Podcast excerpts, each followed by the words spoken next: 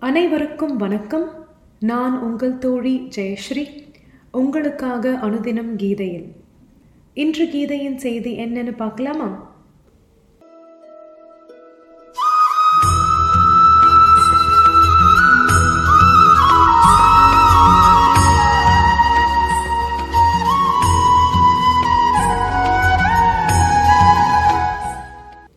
தினம் நான்கு. கிருஷ்ணர் எதையும் சாராதவராக தனித்து நிற்கிறார். அவரது இந்த துணிச்சல் நம்மை அச்சுறுத்துகிறது. சில நல்ல வார்த்தைகள் சில நல்ல சூழ்நிலைகள் என்று நாம் ஒவ்வொன்றையும் சார்ந்திருக்கிறோம். ஆன்மா எதையும் சாராமல் வாழ்க்கையை கூட சாராமல் இருக்க விரும்புவதுதான் தத்துவத்தின் உச்சநிலை ஆண்மையின் உச்சநிலை. வழிபாடு அதே லட்சியத்திற்கு தான் இட்டு செல்கிறது. கிருஷ்ணர் வழிபாட்டிற்கு மிகவும் முக்கியத்துவம் கொடுக்கிறார். பற்றின்மை என்பதே கிருஷ்ணரின் மைய கருத்து. அவருக்கு எதுவும் தேவை இருந்ததில்லை. அவர் எதையும் வேண்டுவதில்லை. அவர் செயலுக்காகவே செயல்புரிந்தார் செயலுக்காகவே செயல்புரி வழிபாட்டிற்காகவே வழிபடு நன்மை செய்வது நல்லது எனவே நன்மை செய் வேறு ஒன்றும் கேட்காதே. அதுவே அவரது குணமாக இருந்திருக்க வேண்டும். கிருஷ்ணர் செய்த பெரும் செயல் இதுதான். நமது பார்வையை தெளிவாக்கி மனித சமுதாயம் முன்னேறுவதை பரந்த நோக்குடன் பார்க்கும்படி செய்தார். எல்லோரிடமும் உண்மையை காணும் அளவிற்கு விரிந்திருந்த முதல் இதயம் அவருடையதே. எல்லோரிடமும் இனிமையான வார்த்தைகளை பேசிய முதல் உதடுகளும் அவருடையதே. அவர் மிகவும் ஆச்சரியமான சந்நியாசி அதே வேளையில் மிக ஆச்சரியமான இல்லறவாசி. அவரிடம் ஆச்சரியகரமான ரஜஸ் அதாவது அதிகாரம் இருந்தது. அதே நேரத்தில் மிக ஆச்சரியமான துறவு உணர்வுகளுக்கு இடையில் அவர் வாழ்ந்தார். கீதையை படிக்காமல் கிருஷ்ணரை புரிந்து கொள்ள முடியாது. பகவத்கீதையை போதித்தவரான ஸ்ரீ கிருஷ்ணரின் வாழ்வு அந்த தெய்வீக கவிதையான கீதையின் விளக்கமாகவே திகழ்கிறது. தலைப்பு கீதா தியானம். எந்த ஒன்றையும் செய்யும்போது அதற்குரிய மனநிலை இருக்க பெறுவது இன்றியமையாதது. எந்த காரியத்தை செய்கிறோமோ அதற்குரிய மனநிலையை வரவழைத்து கொண்டு அதன் பிறகு அந்த செயலில் ஈடுபடுவது சிறப்பான பலனை அளிக்கும். நமது கோயில்களில் பல பிரகாரங்கள் அமைந்திருப்பதன் காரணம் இதுவே. ஒவ்வொரு பிரகாரத்தில் சுற்றி வரும்போதும் மற்ற எண்ணங்களை எல்லாம் விட்டு கடைசியாக கருவறையில் சென்று தெய்வத்தை தரிசிக்கும் போது நம்மால் முழு மனதுடன் தெய்வ சிந்தனையில் ஈடுபட முடிகிறது. அதுபோல் தெய்வ பாடலான கீதையை படிக்க புகும் முன் நமது சிந்தனையை அவற்றுடன் இயவுபடுத்த இந்த தியான ஸ்லோகங்கள் உதவுகின்றன. கீதை போன்ற சாஸ்திரங்களின் உண்மை பொருளை வெறும் புலமையால் உணர முடியாது. பணிவுடனும் ஒரு வழிபாட்டு உணர்வுடனும் அணுகும்போது மட்டுமே அதனை புரிந்து கொள்ள முடியும். அத்தகைய மனப்பான்மையை மனதில் கொள்வதற்காக இந்த ஸ்லோகங்கள் முதலில் ஓதப்படுகின்றன. கீதையை தந்த பகவான் ஸ்ரீ கிருஷ்ணர் தொகுத்த வியாச முனிவர் ஆகிய இருவரையும் பணிவதுடன் கீதையையும் ஒரு தேவியாக கண்டு வணங்க வகை செய்கின்ற இந்த தியான ஸ்லோகங்கள். ஓம் பகவத்கீதை தாயே நீ சாட்சாத் பகவான் கிருஷ்ணரால் அர்ஜுனனுக்கு உபதேசிக்க பெற்றவள். புராண முனி முனிவரான வியாசரால் மகாபாரதத்தில் அமைக்க பெற்றவள். அத்வைத அமுதத்தை பொழிபவள். பிறவி பிணியை போக்குபவள். பதினெட்டு அத்தியாயங்களை உடையவள். பகவதி உன்னை தியானிக்கிறேன். தெளிந்த புத்தி படைத்த வியாச முனிவரே மலர்ந்த தாமரை இதழ் போன்ற கண்களை உடையவரே மகாபாரதம் என்னும் எண்ணெய் நிறைந்த ஞான தீபத்தை ஏற்றி வைத்த உமக்கு நமஸ்காரம்.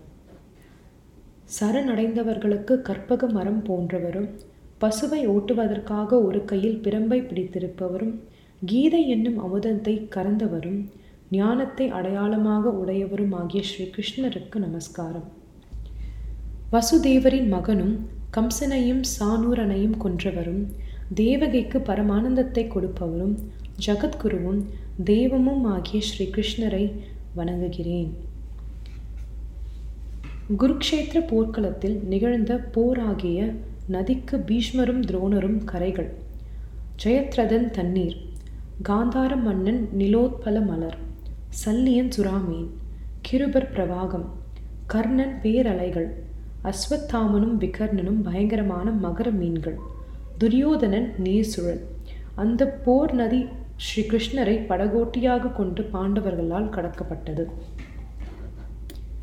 வியாசரின் வாக்கு என்னும் நீரில் உதித்ததும் பல கதைகளை மகரந்தமாக உடையதும் இறைமொழியால் மலர்ந்ததும் நல்லோராகிய தேன் வண்டுகளால் நாள்தோறும் ஆனந்தமாக மீண்டும் மீண்டும் அருந்த படுவதும் கீதையாகிய நறுமணத்தை உடையதும் குற்றமற்றதும் ஆகிய மகாபாரதம் என்னும் தாமரை பூ இந்த கலியுகத்தின் குற்றங்களை நீக்க விரும்புபவனுக்கு நன்மை செய்யட்டும்.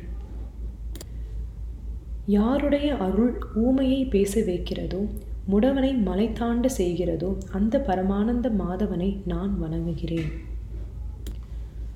பிரம்மா வருணன் இந்திரன் ருத்திரன் மறுதேவதைகள் போன்றோர் யாரை தெய்வீக துதிகளால் போற்றுகிறார்களோ யோகிகள் தியான நிலையில் மனதை யாரிடம் நிலைநிறுத்தி உணர்கிறார்களோ தேவர் மற்றும் அசுரர் கூட்டங்கள் யாருடைய முடிவை அறிவதில்லையோ அந்த தெய்வத்திற்கு நமஸ்காரம்.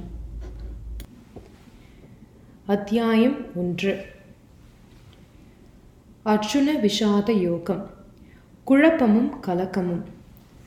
இன்றோ நாளையோ ஒவ்வொருவரும் உயர் உண்மையை நோக்கி சென்றே தீர வேண்டும். இறைவனை நாடியே ஆக வேண்டும். அது இன்றா நாளையா என்பதுதான் கேள்வி. நம்மை உயர் வாழ்வை நோக்கி திருப்புவதில் பெரும்பாலும் துன்பம் அனுபவங்களே அதிக பங்கு வகிக்கின்றன. உயிருக்கு உயிராக நேசித்த ஒருவரின் மரணம் நண்பன் என்று நினைத்தவனின் வஞ்சகம் நினைத்தது கைகூடாத ஏமாற்றம் எதிர்பாராத சூழ்நிலையில் என்ன செய்வதென்ற தவிப்பு போன்றவை நம்மை நிலைக்குலைய செய்யும் போது இந்த உலகின் உள்ளீடற்ற தன்மை நம் கண்முன் வருகிறது. அதன் நிலையற்ற தன்மையை நாம் உணர்கிறோம். எல்லாம் இவ்வளவுதானா? என்ற கேள்வி மனதுக்குள் குமைகிறது. அத்தகைய ஒரு சூழ்நிலையில் இங்கே இருக்கிறான் அர்ஜுனன். உற்றாரும் உறவினரும் குருமார்களும் எதிரணியில் நிற்கிறார்கள். அவர்களை கொல்ல வேண்டிய சூழ்நிலை அவனுக்கு. குழம்புகிறான் கலங்குகிறான் தவிக்கிறான் சோகத்தில் ஆழ்கிறான். சோகம் விஷாதம். சோகமாகவே இருந்துவிட்டால் அது வாழ்க்கையை அழிக்கவே முற்படும். வாழ்க்கையில் தவிர்க்க முடியாததான அந்த சோகத்தை ஒரு படியாக கொண்டு ஆண்டவனை சரணடைந்தால் அதுவே அவரை அணுகுவதற்கான ஒரு பாதையாகிவிடும். அதாவது ஒரு யோகமாகிவிடும். என்ன செய்வதென்று அறியாமல் குழம்பி தவித்த அர்ஜுனன் பகவானாகிய ஸ்ரீ கிருஷ்ணரை தஞ்சம் புகுந்தான். அவனுக்கு சோகம் ஒரு யோகமாகியது. எனவே இந்த அத்தியாயம் அர்ஜுன விஷாத யோகம் எனப்பட்டது. குழப்பத்தின் காரணமாக போரிலிருந்து விலகுவதே தனது பிரச்சனைக்கு சரியான தீர்வு என்ற முடிவுக்கு வருகிறான் அர்ஜுனன். தனது முடிவிற்கான பத்து காரணங்களை அவன் இங்கே ஸ்ரீ பகவானிடம் கூறினான். கீதை உபதேசத்தை நேரில் கேட்டவனான சஞ்சயனிடம் திருதராஷ்டிர மன்னன் கேட்கின்ற கேள்வியுடன் அத்தியாயம் தொடங்குகிறது. திருதராஷ்டிரனின் கேள்வி. திருதராஷ்டிரன் கேட்டது சஞ்சயா தர்ம பூமியாகிய குருக்ஷேத்திரத்தில் போர் செய்வதற்காக கூட நின்ற என் பிள்ளைகளும் பாண்டவர்களும் என்ன செய்தார்கள்? சஞ்சயன் சொன்னது அணிவகுத்து நின்ற பாண்டவர் படையை பார்த்து அரசனாகிய துரியோதனன் ஆச்சாரிய துரோணரை அணுகி கூறினான். ஆச்சாரியரே உமது சீரனும் புத்திசாலியும் துருபதம் துருபதனின் மகனான திருஷ்டத்யுமனால் அணிவகுக்கப்பட்ட பாண்டவர்களின் பெரிய படையை பாருங்கள். சாத்தியகி விராட மன்னன் மகாரதனான துருபதன் திருஷ்டகேது சேகிதானன் பலசாலியான காசி மன்னன் புருஜித் குந்திபோஜன் மனிதருள் சிறந்தவனான சிபியன் வம்சத்தில் வந்த மன்னன் பராக்கிரமசாலியான யுதாமன்யு அபிமன்யு திரௌபதியின் பிள்ளைகள் என்று பீமனுக்கும் அர்ஜுனனுக்கும் இணையான பெரிய வில்வீரர்கள் பலர் பாண்டவர் படையில் உள்ளனர். இவர்கள் அனைவரும் மகாரதர்கள். மனிதருள் சிறந்தவரே நமது படையில் சிறந்த தலைவர்களாக உள்ளவர்களையும் உங்களுக்கு கூறுகிறேன். தெரிந்து கொள்ளுங்கள். துரோணாச்சாரியாராகிய நீங்கள் பீஷ்மர் கர்ணன் வெற்றி வீரனான கிருபர் அஸ்வத்தாமன் விகர்ணன் ஆகியோருடன் மேலும் பல வீரர்களும் உள்ளனர். பலவிதமான ஆயுதங்களை தாங்கிய இவர்கள் போரில் வல்லவர்கள் எனக்காக உயிரையும் கொடுக்க துணிந்தவர்கள். பீஷ்மர் காக்கின்ற நமது படை அளவற்று பறந்து கிடக்கிறது. பீமன் காக்கின்ற பாண்டவர் படை அளவுக்கு உட்பட்டு நிற்கிறது. நீங்கள் எல்லோரும் உங்கள் அணிவகுப்புகளில் அவரவர் இடங்களில் நின்று கொண்டு பீஷ்மரையே காக்க வேண்டும் என்கிறான் துரியோதனன். வல்லமை பொருந்தியவரும் குரு வம்சத்தின் மூத்தவரும் பாட்டனுமான பீஷ்மர் துரியோதனனுக்கு உற்சாகம் ஊட்டுவதற்காக சிம்ம கர்ஜனை போன்ற உரத்த ஒளியை எழுப்பினார். சங்கையும் ஊதினார். அதன் பிறகு சங்குகளும் பேரிகைகளும் தப்பட்டைகளும் பறைகளும் கொம்புகளும் திடீரென்று முழங்கின. அது பேரொலியாக இருந்தன. இன்று கேட்ட கீதையின் செய்தியை உங்கள் ஆழ் எண்ணங்களுக்கு எடுத்துகிட்டு போங்க. கீதை நம் வாழ்க்கையின் வழிகாட்டி. மேன்மேலும் வளம் பெற நலம் பெற வெற்றி பெற நம் கீதையின் பாதையில் வாழ்ந்திடலாம். மீண்டும் நாம் நாளை சந்திப்போம். அதுவரை ஸ்டே ஹாப்பி ஸ்டே பிளெஸ்ட் நன்றி வணக்கம்.